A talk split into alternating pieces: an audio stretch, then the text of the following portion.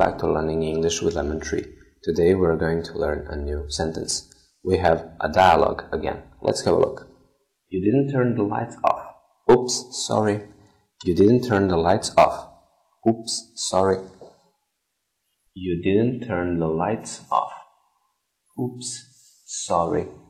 So person A is complaining while person B is apologizing. Oops, sorry is a short phrase that you use when you talk about small problems. So, oops, sorry is used when you talk about small problems. Someone, you, sorry, you didn't turn the lights off. Oops, sorry. Thank you for watching. See you in the next video.